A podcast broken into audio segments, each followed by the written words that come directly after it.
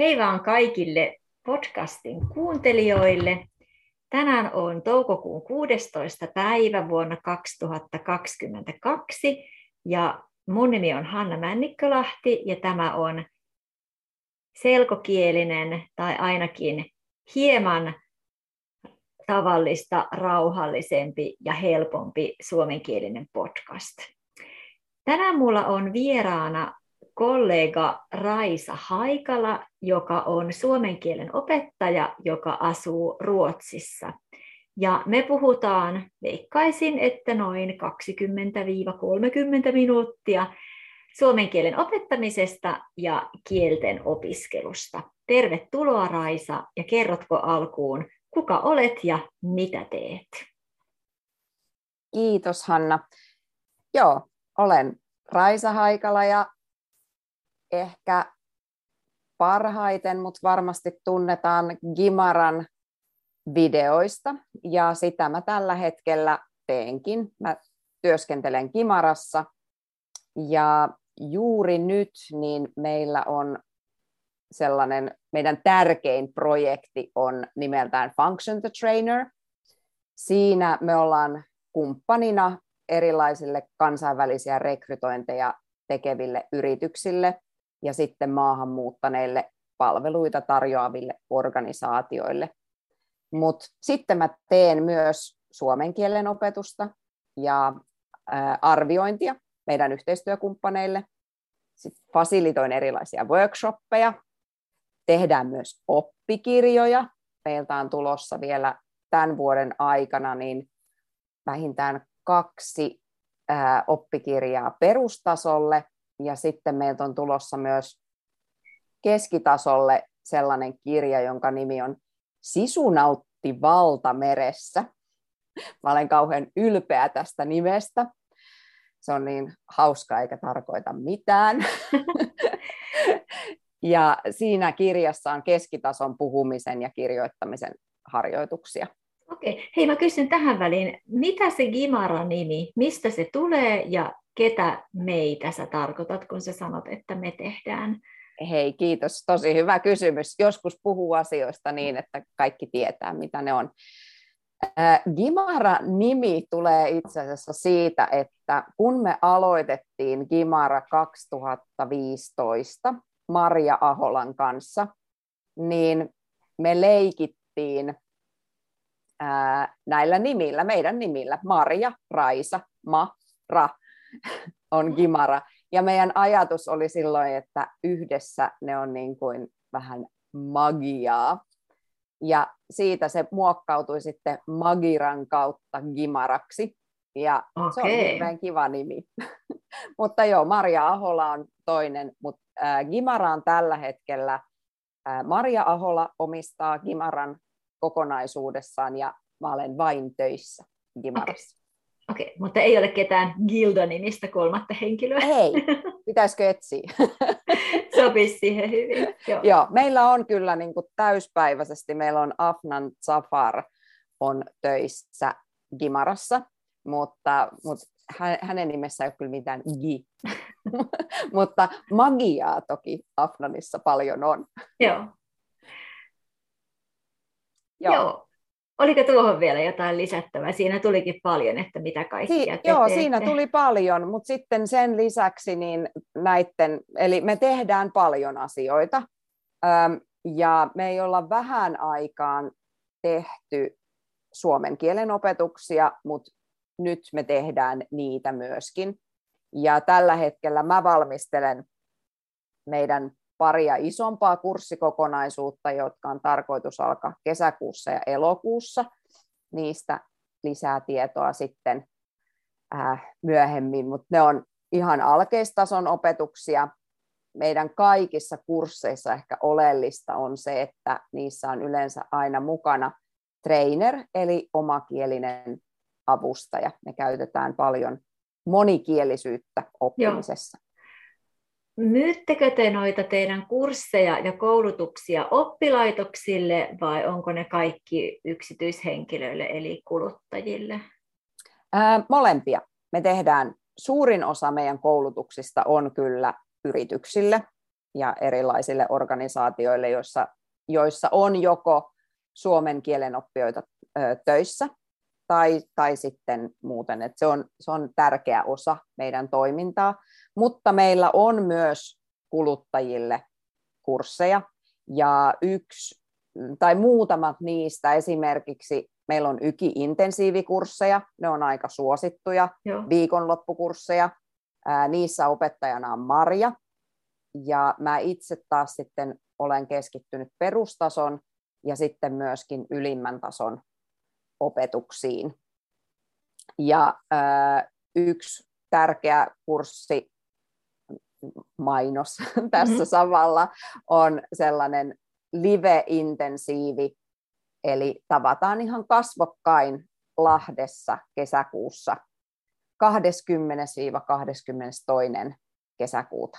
Kolmen päivän live-intensiivi, niin keskitasolta ylimmälle tasolle.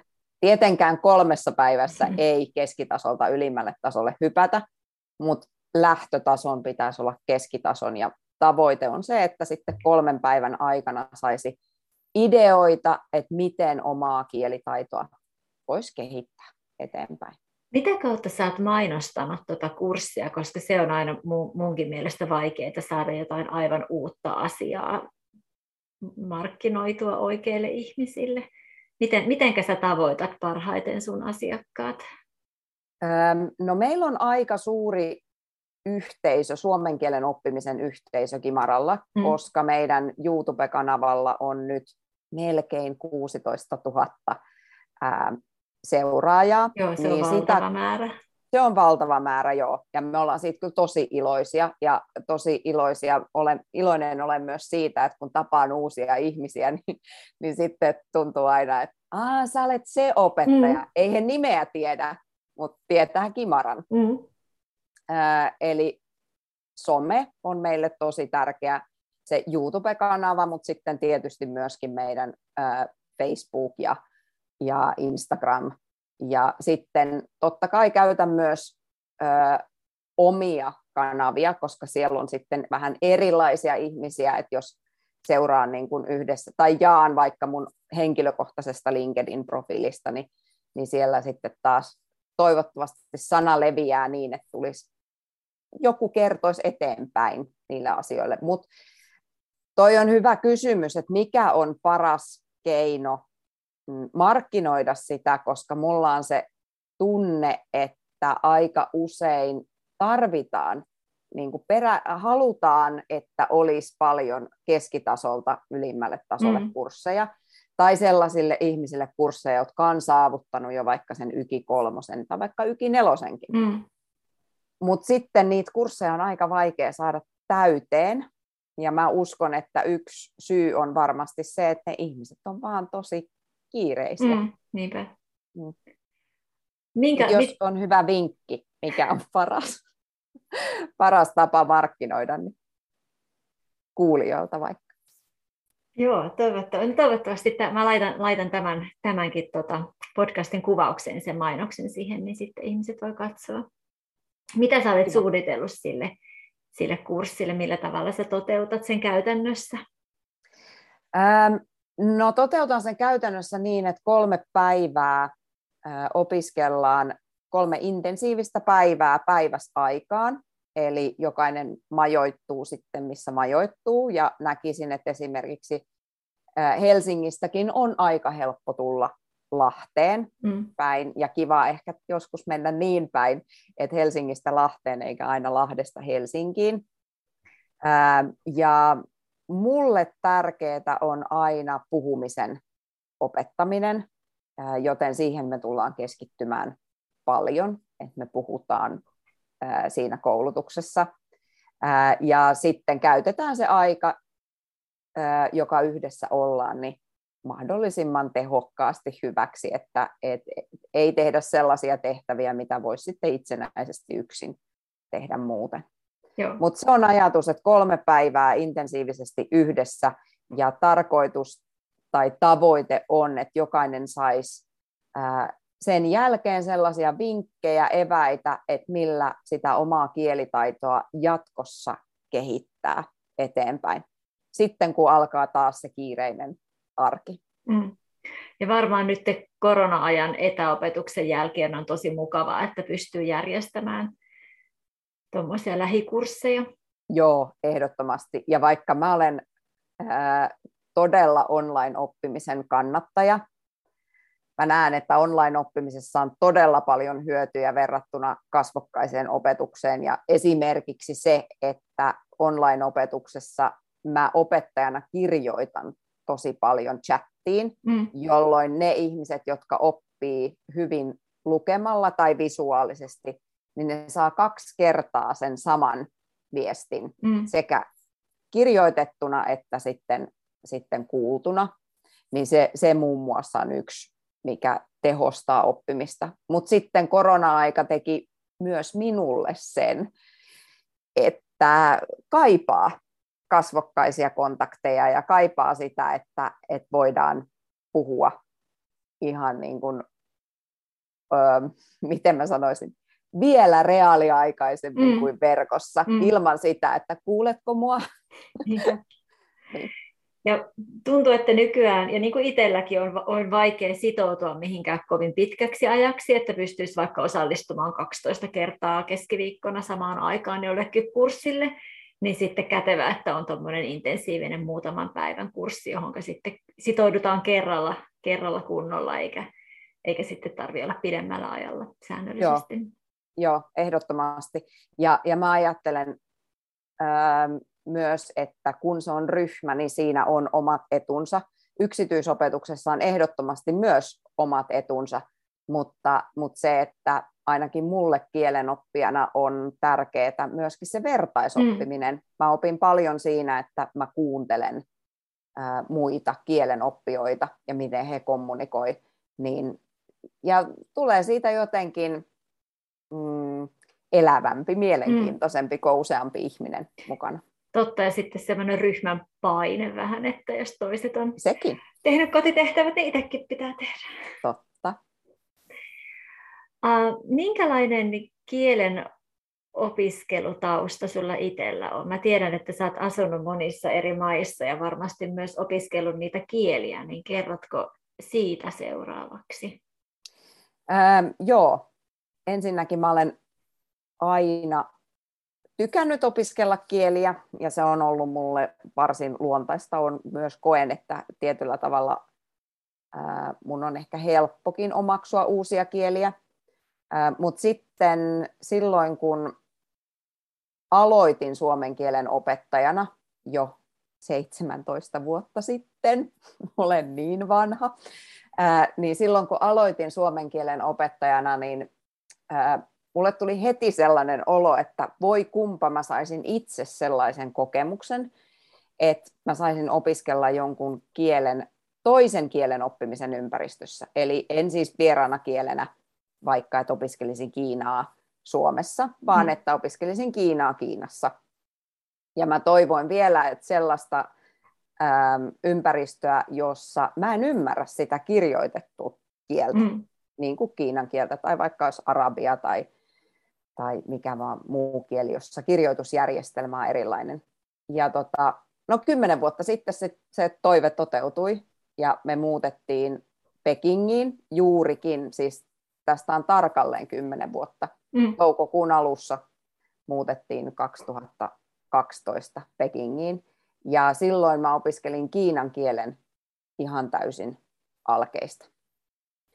Mutta sitten mä en silloin vielä arvannut, että mä saisin kokemuksia myöskin siitä, että miltä tuntuu asua maassa, jonka kieltä puhuu jo edistyneellä tasolla, ja mm. tässä puhun englannista, kun muutettiin Englantiin, niin totta kai mä osasin jo tosi hyvin englantia ja olin C-tason puhuja ihan alusta asti.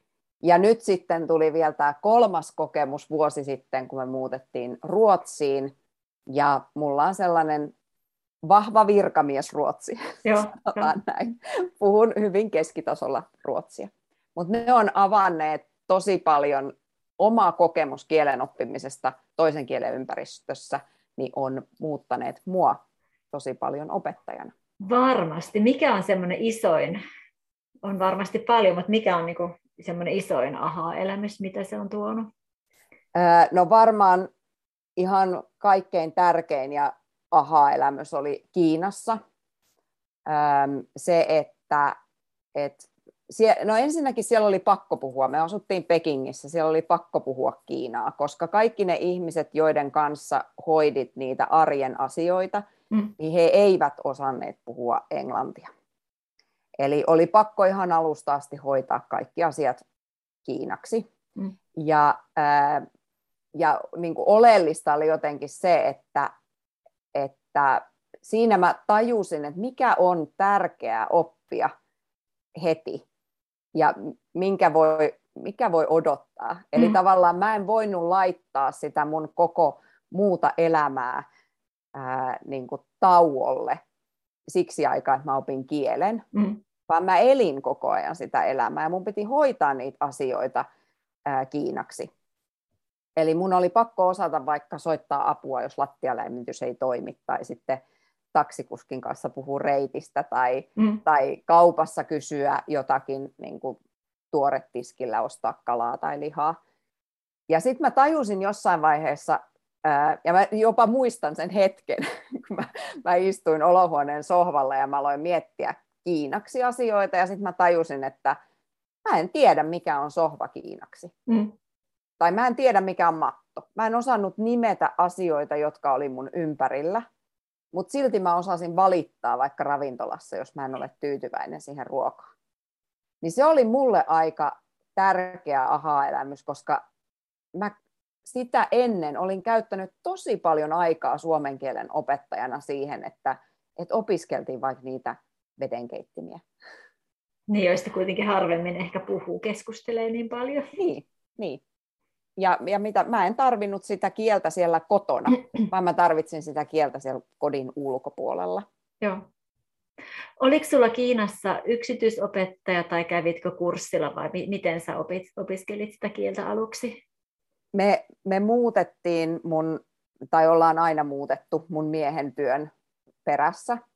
Ja äh, onneksi on ollut hirveän hyviä yrityksiä, joissa niin kuin, että hänen työnantajansa on olleet tosi fiksuja ja panostaneet paljon puolisoiden sopeutumiseen. Ehkä mm. kotoutuminen ei ole oikea sana, jos puhutaan vaikka Kiinasta, mutta sopeutumiseen ää, siinä maassa. Ja ää, siellä on, he on maksaneet yksityisopetusta kyllä Joo. aika paljon. Ja samoin mulla oli Kiinassa yksityisopettaja aluksi, sen jälkeen mä siirryin sitten kursseille, koska kaipasin niitä niin kuin vertaisoppijoita siihen mm. ympärille. Mm. Ja sitten äh, Englannissa, kun asuttiin, niin siellä myöskin mulla oli äh, yksityisopettaja, joka oli sitten taas aivan erilainen luksus myöskin, koska puhuin tosi hyvin jo englantia, mutta silti mä opin, mä käytin sit sitä aikaa siihen, että mä opiskelin tai opettelin puhumaan mun omasta työstä mm. englanniksi. Ja siinä tuli paljon uutta sanastoa Joo, ja paljon erilaisia niin kuin, ää, tilanteita, mi, mi, mitä ei sitten taas tule välttämättä, että kun sä arjessa, se arki englanti, niin mä pärjäsin jo siinä ihan hyvin. Niin, siis se oli myös tärkeä kokemus. Ja sitten Ruotsissa nyt, joo, yritys kyllä hankkii ruotsin kielen opetusta, mutta mä olen hyvin poikkeuksellinen puoliso siinä mielessä, että mä puhun jo sitä ruotsia. Mm. Niin suurin osa kursseista on sitten perustasolla tai ihan alkeistasolla. Niin nyt mä olen siinä tilanteessa, että mun pitää itse etsiä niitä oppimisen mahdollisuuksia täällä. Eli kuinka kauan te olette nyt, nyt ollut Ruotsissa? Ähm, no nyt me ollaan oltu Ruotsissa vuosi. Joo. Pitäisi puhua jo sujuvasti. Joo, on tosiaan varmaan aivan erilainen tilanne se, että, että kun se kielitaito on, on jo vahva, mutta kuitenkin, kuitenkin on varma. Tai siis, että haluaa opiskella lisää, mutta ettei niin varmaan sama tilanne kuin Suomessakin, että tuolla keskitasolta ylemmäs ei ole kovin paljon, paljon kurssitarjontaa. Mi, mm. mi, mitä ratkaisuja sä oot löytänyt sitten siihen?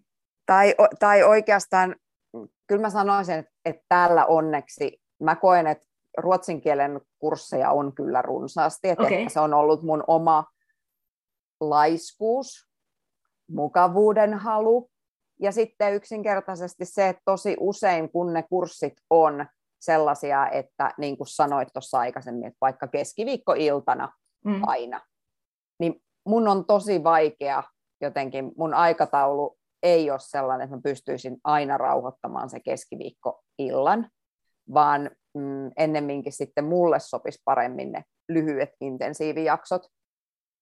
Mutta se, mitä mä olen nyt sitten tehnyt, niin mä olen ää, etsinyt erilaisia verkostoja. Mm. Täällä on sellainen, kun Suomessa on ää, International Working Women of Finland, aika mm. vahva verkosto, niin ää, täällä on sellainen kuin Unifams. Jop. Ja siinä, siinä mä olen ollut aktiivisena. He järjestää erilaisia lounastilaisuuksia. Siellä on paljon maahanmuuttaneita, mutta sitten on myöskin paljon ää, ruotsalaisia mielenkiintoista sinänsä, että kaikilla näillä ruotsalaisilla on yleensä joku kansainvälinen tausta. He on Joo. itse asuneet ulkomailla tai, tai jotain heidän puoliso on jostakin tai muuta. Et, et niin kun, mielenkiintoinen yksityiskohta. Mm. Joka tapauksessa heidän kanssaan on ollut sitten sellaisia ää, lounashetkiä, mitkä on niin kuin snakka svenska, eli puhutaan ruotsia se lounaan ajan. Ja ne on ihan hyviä, mutta ei, ei siinä välttämättä, niin kun mä sanoisin, että ne tuo sitä varmuutta puhumiseen, mutta se ei ole samalla tavalla tavoitteellista oppimista mm, joo. kuin sitten opettajan kanssa. Minkä kokoinen se kaupunki on, missä se asut, että löytyykö sieltä tarpeeksi seuraa, jonka kanssa harjoitella ruotsin? Tai niin, onko, se, onko siellä niin samantyyppisiä samantyyppisessä tilanteessa olevia tuttuja löytynyt helposti? On paljon ja tämä kaupunki on Westeros ja mä sanoisin, että tämä on, tämä vertaan sitä usein niin, että tämä on saman kokoinen kuin Turku, Joo. mutta tämä on muuten kuin Tampere. Ja ehkä se johtuu siitä, että täällä on iso järvi. Joo. ja tämä on tosi kansainvälinen kaupunki, kyllä. Öm, ja täällä on paljon isoja yrityksiä, jois, jotka on rekrytoineet paljon ulkomailta. Mutta mut sitten tosiaan aika usein se tilanne on se, että jos ihmiset on olleet vasta vähän aikaa Ruotsissa, niin, niin he puhuu vielä perustason suomea. Mm. Et sitten pitää olla itse aktiivisempi. Mutta ruotsalaiset puhuu, mulla on sellainen kokemus, että ruotsalaiset on tottuneita puhumaan ruotsia oppijoiden kanssa.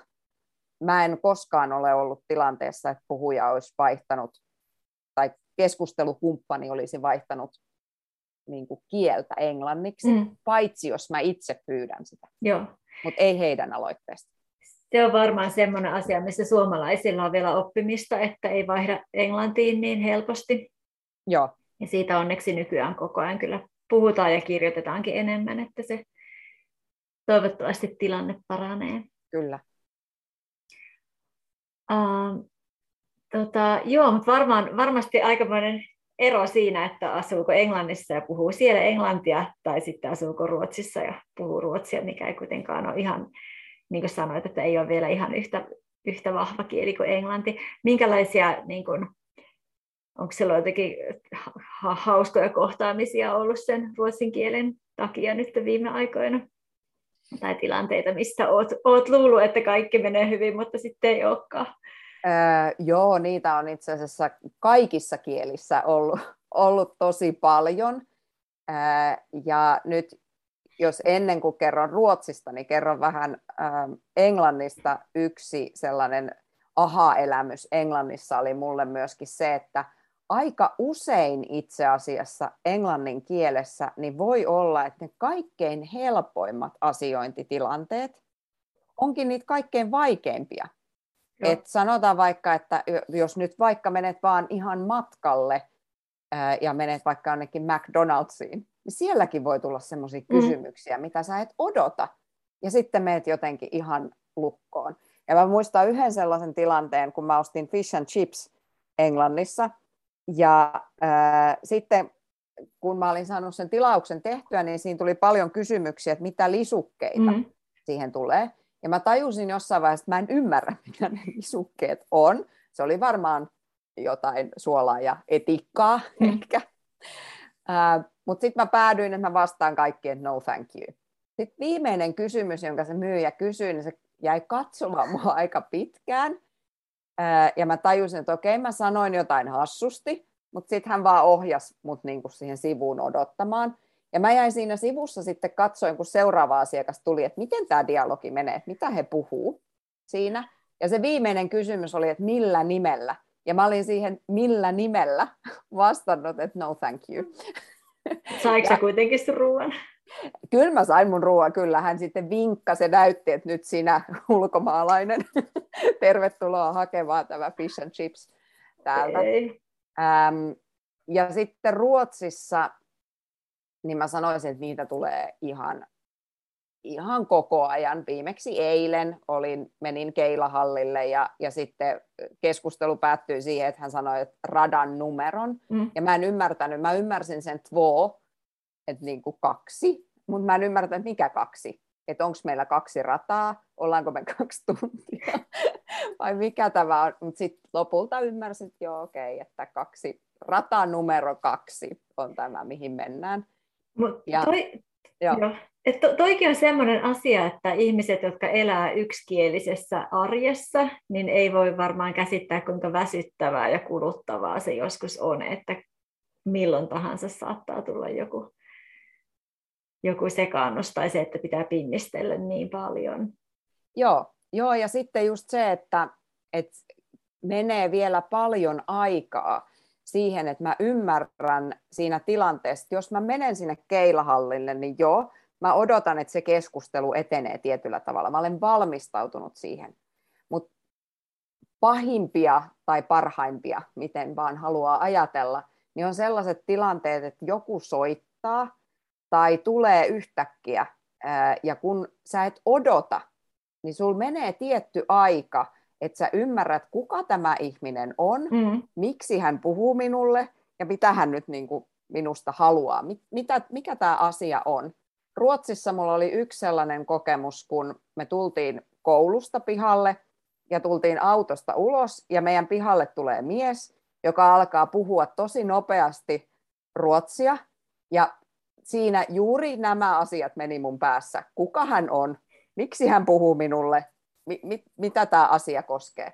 Ja mä ymmärsin sieltä ihan puheen lopusta, kun hän osoitti kädellä ja sanoi, että, että mä asun tuolla. Että hän on naapuri, mm-hmm. joka tuli puhumaan, esittäytymään siinä tilanteessa. Mutta mä olin niin lukossa, että mä vaan vastasin siihen, että joo, ja minä asun tässä.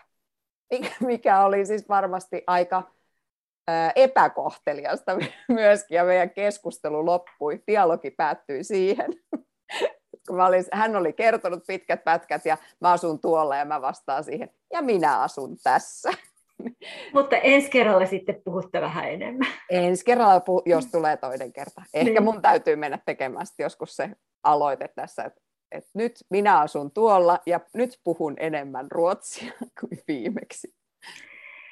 Mutta toi varmaan kyllä se, että itse on tuossa tilanteessa, niin auttaa varmaan paljon sitten suomen kielen opettamisessa ja osaa kuvitella, miltä suomen kielen oppijoista tuntuu, kun ne sitten täällä täällä elää elämäänsä suomeksi. Että varmaan semmoinen niin empatiataito kehittyy ihan valtavasti. Joo, ehdottomasti. Ja sitä, sitä just niin kuin mä ajattelen, että mitä nämä kokemukset on opettaneet mulle, niin on just se, että olen ymmärtänyt, mikä on tärkeää toisen kielen oppimisen ympäristössä, ja myös se, että ei pidä enää itsestäänselvyytenä, että silloin kun mä aloitin opettajana, okei mä olin myös nuori, mä olin 25-vuotias, ää, niin silloin mä ajattelin vielä, että ne on, niin kuin, miten mä sanoisin, että vaikka virastot tai missä asioita hoidetaan, että ne olisi jotenkin joka maassa samalla tavalla, mm. mutta eihän ne ole. Niin. Että ne pitää selittää ja selvittää, että mitä asioita sä hoidat Suomessa vaikka poliisin kanssa, mitä asioita, mikä on Kela, mitä se tekee. Mm. Koska se vastaava voi olla jo, jokin aivan muu siellä toisessa maassa. Ja asioita mennään hoitamaan eri paikkoihin kuin Suomessa. Ja ne asiat vaan toimii eri tavalla. Niin se on ollut myös niin kuin tärkeää oppia, että ei, ei pidä niin paljon asioita enää itsestäänselvyytenä. Aivan. Mitä tähän lopuksi nyt sitten vielä haluaisit sanoa, mitä kannustavaa haluaisit sanoa suomen kielen oppijoille, jotka asuu Suomessa? No ehkä tässä, koska mä oletan, että tätä podcastia kuuntelee myös paljon sellaiset ihmiset, joilla on jo kielitaitoa paljon. Ensinnäkin hienoa, että käytätte aikaanne näin, että kuuntelette Hannan podcastia ja, ja hyvälaatuisia sisältöjä suomeksi. Olisinpa itse yhtä aktiivinen ja viisas ajankäyttöni suhteen.